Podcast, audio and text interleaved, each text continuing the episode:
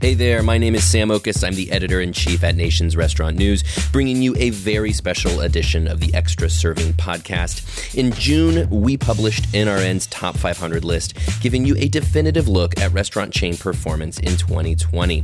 We partnered with Datassential and its Firefly 500 platform on this year's Top 500, and it is chock full of insights that can help you benchmark your own brand's performance and strategize for the year ahead. Now, to dig in just a little bit deeper on how brands fared in 2020, we've been providing you with exclusive interviews with leaders from brands that defied the odds by growing in 2020. These snapshots of success give you exclusive access to the winning strategies that are helping restaurant companies navigate uncharted waters. And hopefully, they're going to provide you with some ideas for tackling the challenges that you face in your own business. Stay tuned for more snapshots of success in the weeks and months ahead as we explore what exactly went right for those brands that closed 2020 with positive stories to tell. Also, be sure to head to nrn.com slash 2021 top 500. That's nrn.com slash 2021 top 500 to catch up on all of our snapshots of success and to catch the rest of our top 500 coverage, which includes a robust data package with sales and unit count information for the nation's top 500 chain restaurants. And now let's roll into today's Snapshots of Success interview from NRN's 2021 Top 500. Hi, this is Bret Thorn, Senior Food and Beverage Editor of Nation's Restaurant News, speaking with Chris Kromelis, CEO of Rock and Roll Sushi. Chris Kromelis, please uh, tell the audience about Rock and Roll Sushi and what you guys did last year. All right. Well, you know, we, um, like everybody, we were pretty frightened when the pandemic started to really set in and we didn't know what that new reality would be. Um, but we have a um, really resilient franchise system and they made the adjustments that they needed to make. They started to really focus on the 3PD delivery services, uh, really cranked up the online ordering, you know, through our POS platforms.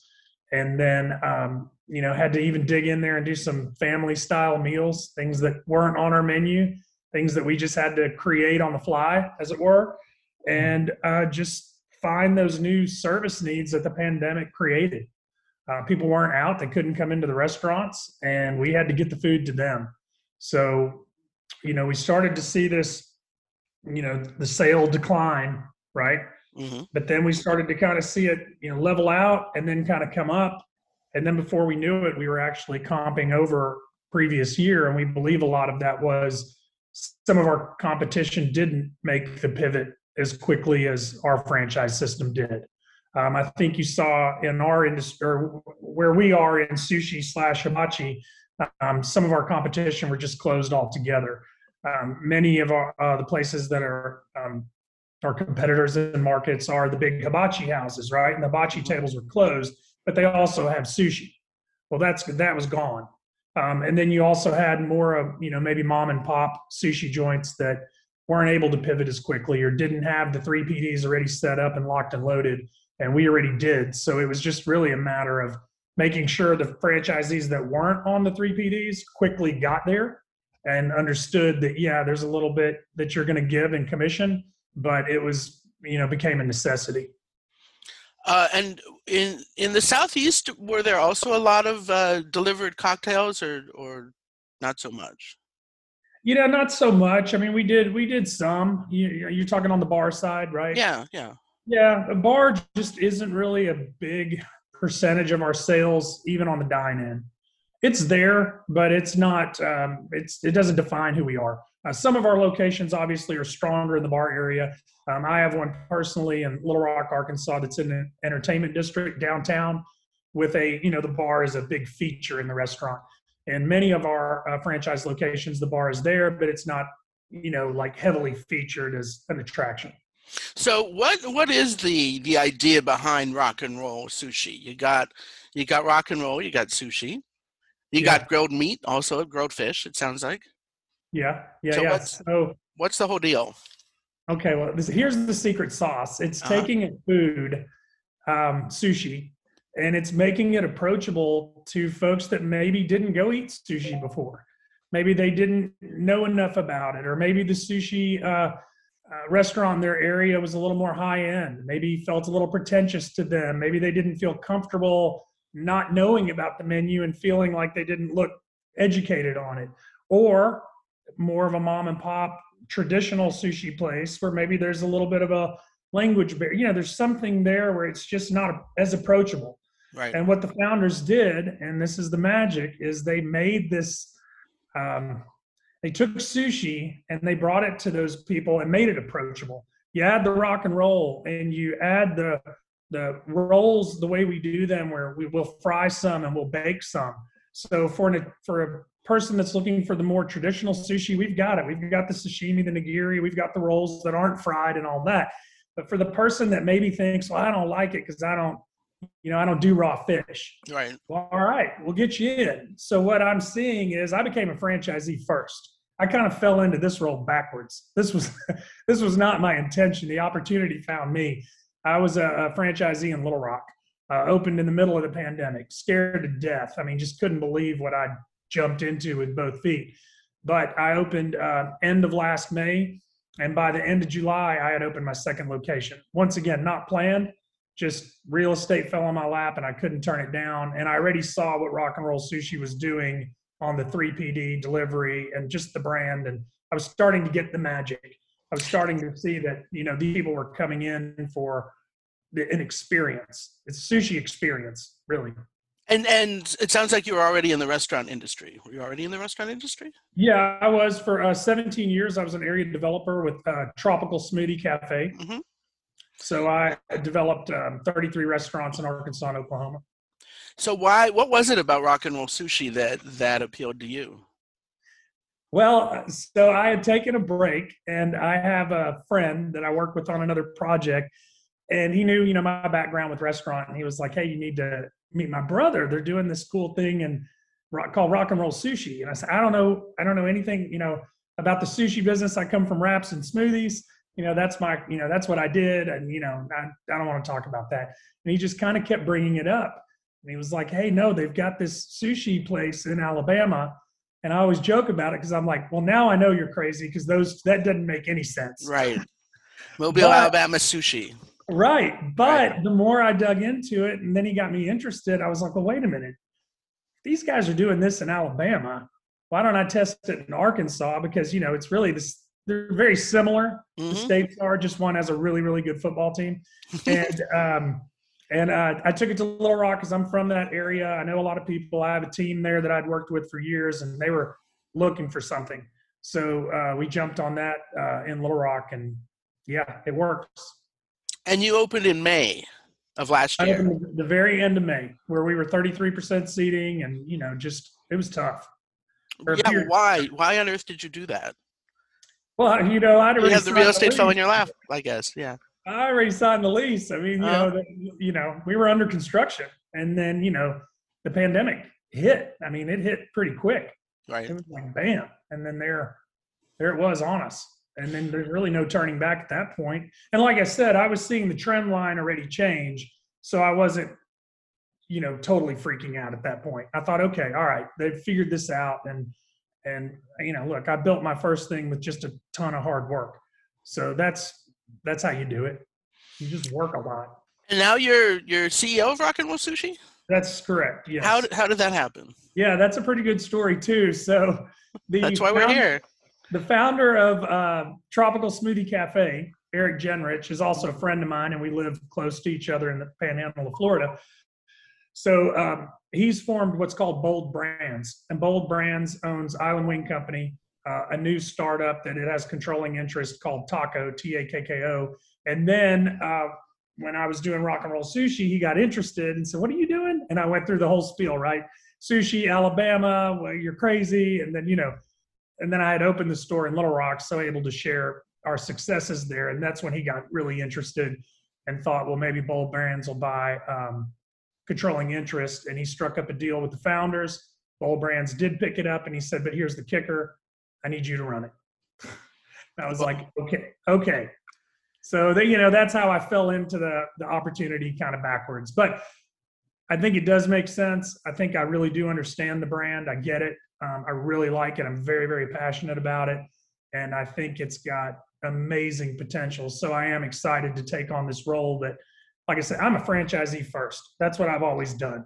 I've always been on the other side of the table of the CEO, right? Right. So now it actually has a lot of benefit because when I sit and talk to a franchisee and you have some of those uncomfortable uncomfortable conversations about certain topics, I'm like, hey man, I'm you.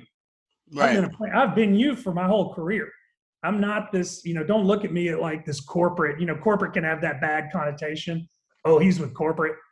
I'm like, man, that's that's not that's not in my DNA. That's who I'm, you know, I represent you because I still am a franchisee. I own two rock and roll sushis in Little Rock, one in Tallahassee, and I have two more leases signed in each of those towns. So I'll be a multi-unit, five-unit franchisee owner by the end of the year. And you still live in Tallahassee? No, I actually live in it's called Santa Rosa Beach, Florida. So I'm between like Panama City and Destin. So still still the Panhandle, and Correct. so you you have frequent flyer miles going back and forth to Little Rock, or how does that work? Well, Little Rock, Arkansas is home. I still, uh, you know, my family lives there and friends, and we go back all the time. So that's still, even though I'm here, I go back to Arkansas quite often. Well, and you have a couple restaurants to run too, so that's I do, yeah, yeah, yeah, important. yeah, yeah. But I've got a great team in Arkansas. Couldn't do it without those guys and girls. So how how many rock and roll sushi locations are there now? Uh, we opened number 48 today. My goodness. So Yeah, you just keep opening because I think at the end of the year you were at 44. So you just keep on rolling. We do. We do. We do. We've got Gainesville, Florida opening today. We've got Pensacola, Florida. Beulah is the name of the area, but people will know it as Pensacola next week. Um, and then we're we're shooting to open another, you know, 15 by the end of the year. Wow. And how what what are like the popular menu items at Rock and Roll Sushi? I'm Uh, thinking tempura. Do you have, have a lot of tempura? We do, we do. Uh, but I would say the VIP roll, which is you know you can get it baked or fried, but it's going to have the shrimp tempura and the tuna and top, topped with crab meat, and it's just delicious and some amazing sauces on top. My personal favorite is the punk rock roll, and the punk rock roll. What what separates it is on top we put this uh, blend of jalapeno, mango, um, cucumber, and uh, I'm missing one ingredient, but it's this like savory, sweet, spicy topping with a couple sauces on that, and it's just it's it's an amazing sushi roll. So that's Sounds what I would say. If, if you came into a rock and roll sushi, I'd put a punk rock roll right in front of you, right out of the gate. Does that topping look a little bit like a mohawk? It does. So that's there fair. you go. Oh, strawberries. There it was. You, when you said mohawk, I thought red, and that's the final uh, ingredient in that topping is chopped up strawberries. wow, you and I are vibing. Yeah, how about that? Um, so what you how, how did customers adjust to having sushi delivered to their homes? Because that's not usual. You know, I- They figured it out. easy I'll just tell you, it was an easy transition. I think that one thing I know I did right off the bat when I opened up my store in Little Rock is I really took a, a hard look at the packaging and I made some adjustments right off. You know, we just spent more money on our packaging in Little Rock. You know, I'm a big believer in if if the system is this and you can make it better, do it. Right? You know, don't go the other way. And uh, the, they, there just really wasn't a packaging program, so we put it in what people expect to see sushi in, instead of, you know, because delivery wasn't a huge part of it, right? Right. So a lot of the folks were just using like a styrofoam container or plastic, you know, just a, a standard something you might pick up at like a Costco or a Sam's, right? hmm and we just didn't want to do it that way. It's a beautiful product, and we wanted to present it that way at delivery as well, because you eat with your eyes, and it, with delivery, you do as well. Yeah, especially with sushi. So is it is it the sort of that that dark sort of black plastic with the clear top that Yeah, that I yeah. can pick up here in Brooklyn at my convenience store? I can get right, right, right, right. Yeah, that really displays it uh, nicely. That's that's cool. And what what other adjustments did they have to make? I mean, were were you guys affected uh, from a profit perspective because you had all these third party delivery expenses, new packaging, etc. Yeah, I mean the packaging was definitely you know, it costs money. I mean a, a delivery customer costs more money than than full service, especially with the commissions that um, you're paying to the you know third party delivery. I mean we went out there and engaged with all of the third party deliveries and really tried to work on some better rates because we had multiple brands and we were able to leverage that and get our commission rates, you know, at an acceptable level. And then we have to add a little bit of, you know, juice on there when we sell to the customer. We've got to get it back. We can't be, we can't do that amount of delivery where we were 60, 40, 60% delivery, 40%, you know, dine in or pickup hmm and pay those commissions. We've got to offset it somewhere. And were your customers okay with that? It seems like during the pandemic, people, you know, if they were ordering delivery, they understood that you know nothing's There's free. been, there has been zero pushback on the prices being more on delivery than in store. Zero pushback. I think they. I think they understand. Well, and you mentioned that you have a, a strong franchise team. What do you think is is great about your franchisees? You know, the the a lot of times when you're where we are under 50 units, mm-hmm. right? So much of the growth was organic because the founders, they've got to be hustlers. It's a really good story. It's this, you know, husband wife team that just had this idea in Mobile, Alabama, and they worked super, super hard at it. Uh, they figured it out. They this the combination of the sushi and the, the rock and roll and the rock videos playing in there. All I mean, the nostalgia is off the charts, and um, because it was contagious and grew organically through like their friend group or people customers would come in. I mean, they didn't have a budget, right? They weren't going out selling franchises people were wanting to open up rock and roll sushis in the geographical region and they kind of grew out from mobile and that's why the, the the main density is in alabama because they did. They grew kind of up into the state. And um, because you have those people and you've got that or those early adopters they have to work twice as hard because the systems are not created.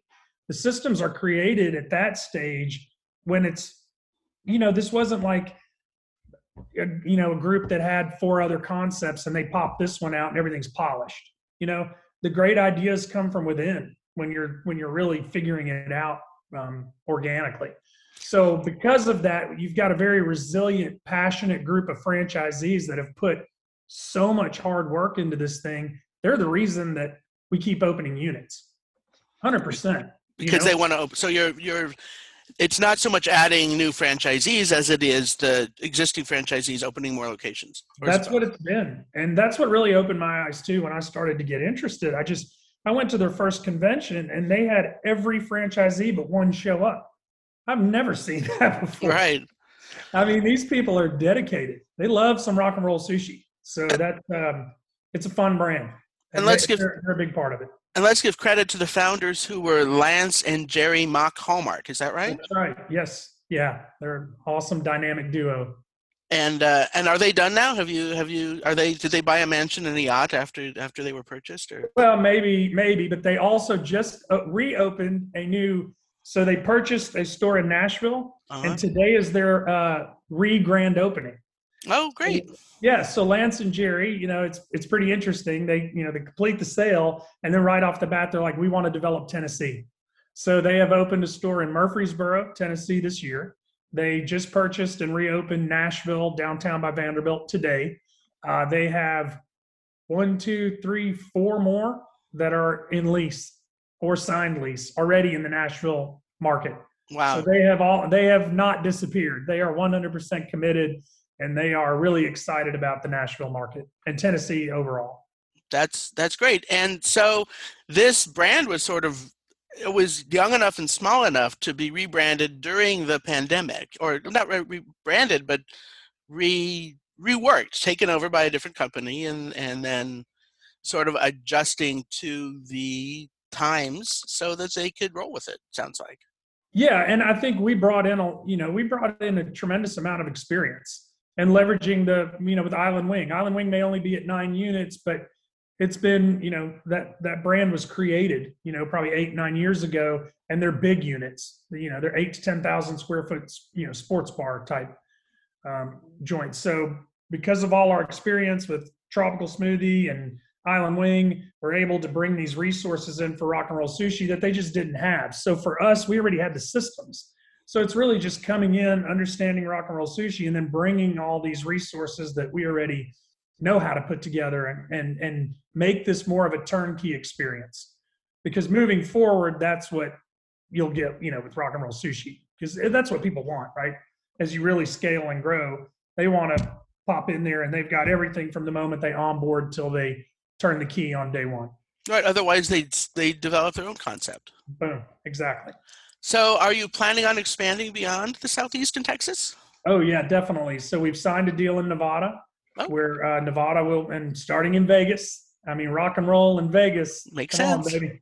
Yeah, and we've got an amazing partner there that um, we know through our um, years of working, you know, together in other projects. That uh, that's that's what's great too. We've got so many relationships in the industry that we're really going to be um, selective of who joins Rock and Roll Sushi because we, you know, we want to protect this brand and do it right. And we've got some great partners out there that are jumping in with us right now.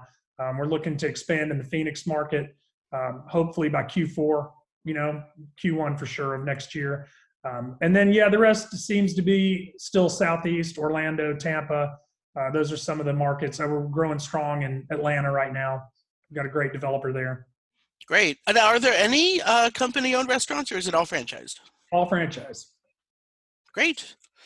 Well, Chris Cromelis, congratulations on having a good year, having a new business Yeah. for yourself, and Yeah. a new job. It seems it seems like the, the pandemic's been okay for you. Hey, I always, I mean, I can't complain. 2020 was, and I know it was, it was tough. I get Of it. course. But when I look back and just, you know, but hey, when I open Tropical Smoothie, and I'll end on this just to tell you this, because I think it's a trend for me, just I have to do it the hard way. The first Tropical Smoothie I opened, I opened in the middle of an ice storm in Little Rock, Arkansas. Oh, Chris, that's hard. But yeah, I opened a smoothie joint in an ice storm. So I think this is just the way I do things. And you opened it in a city that doesn't have a lot of ice storms, so you know. yeah, exactly. Exactly. So, I've got so- to do it the hard way. Well, you know, if you if you can handle it during the hard times, then during the easier times, That's what I'm thinking. then rock and roll Rock and roll. with someplace like Rock and Roll Sushi. That's it.